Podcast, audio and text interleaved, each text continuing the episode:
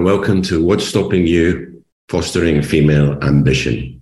My name is Clive Bellingham, and I am the Deputy President of the Institute of Chartered Accountants of Scotland. So, before we move to our next speaker, I'd like to ask the audience a poll question.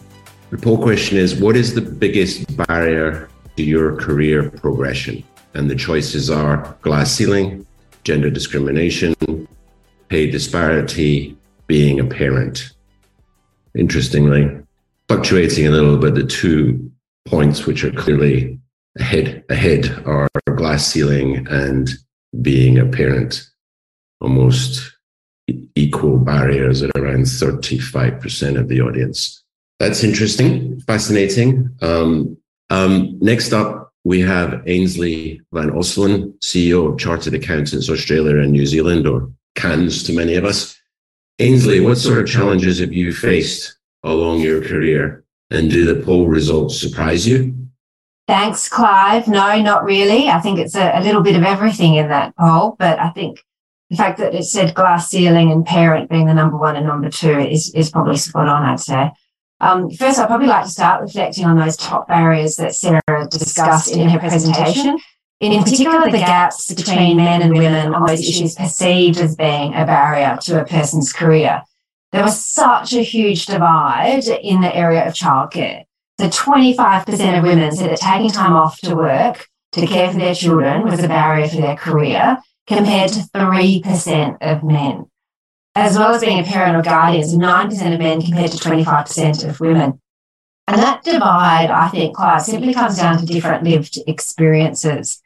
There are many women who still live in situations where they are expected to be the primary caregiver. And if you've ever done an unconscious bias um, session with Harvard, um, so they're free on the internet. If you do the domesticity one, you'll see why that is. Uh, men and women, we often think that the primary caregiver should be a woman. And that happens with either at home or within all of the communities that we, we live in. In, in Australia, for example, where I hail from, um, including those that hold down full time jobs, women are still doing more in the home than men. We had a recent survey from the Australian Bureau of Statistics, and it showed that 62% of women spend five or more hours a week on unpaid housework compared to 35% of men. And often it would be more than five hours, I'd say. Um, now, I've been really fortunate in my own personal life that in my family, parenting and domestic duties are shared equally, and they have been since the get go, since we had our two daughters. So, my husband and I both really benefited from an arrangement where we've both been carers of our two two girls, now 14 and 16. Um, but when they were really young, uh, my husband, Peter, he mushed as many carrots and changed as many nappies as I did. Um, and, you know, to this day, our daughters, who are now teenagers, um, you might even hear them in the background tonight if they're, if they're, if they're yelling. Um, they share a very, very close and special bond with their dad. Um, and, and, this is why I wrote an article recently for the Australians. It's our big masthead here over in Australia. And I talked about our own data at CAANZ, uh, where we found that just 18% of men surveyed had taken a career break for parental leave.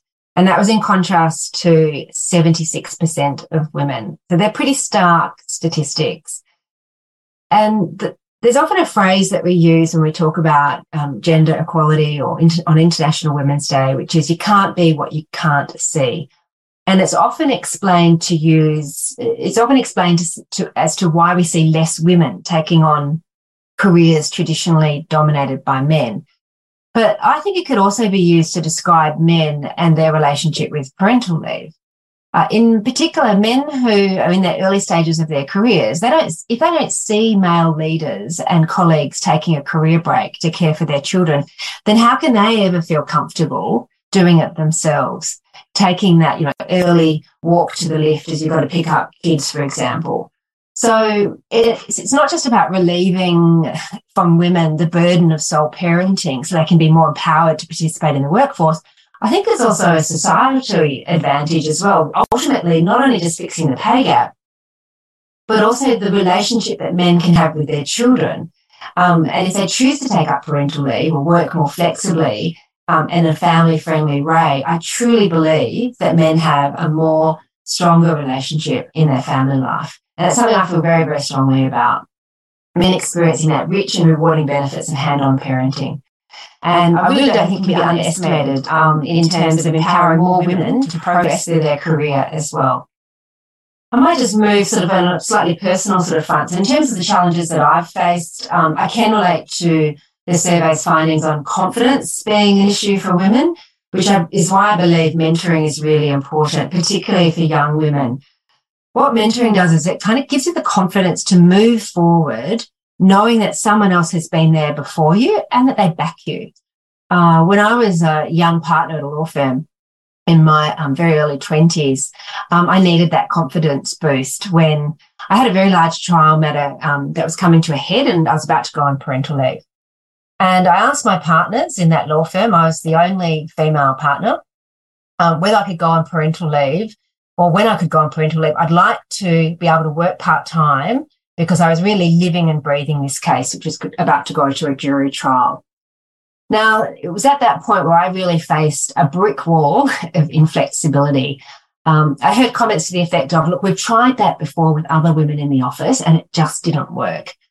Uh, so I was given two options the option of coming back to work full time for six months, uh, or um, that the case would be taken away from me if I wanted to have my full 12 months of parental leave.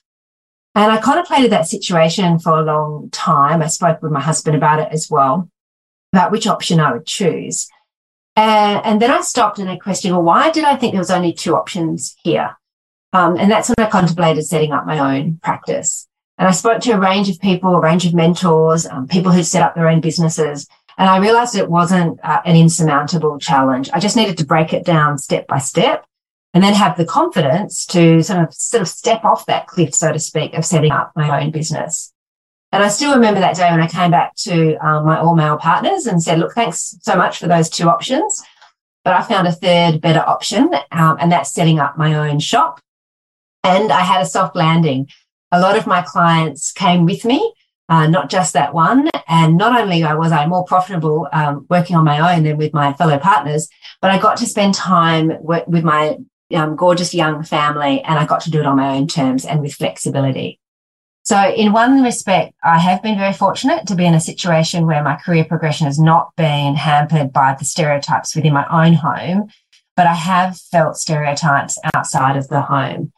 But I've been able to push past those challenges with the help of mentors who've helped me instill in me a sense of self belief, as well as, um, of course, it's always good to have a lot of ambition, a lot of hard work, and a bit of luck doesn't go astray either.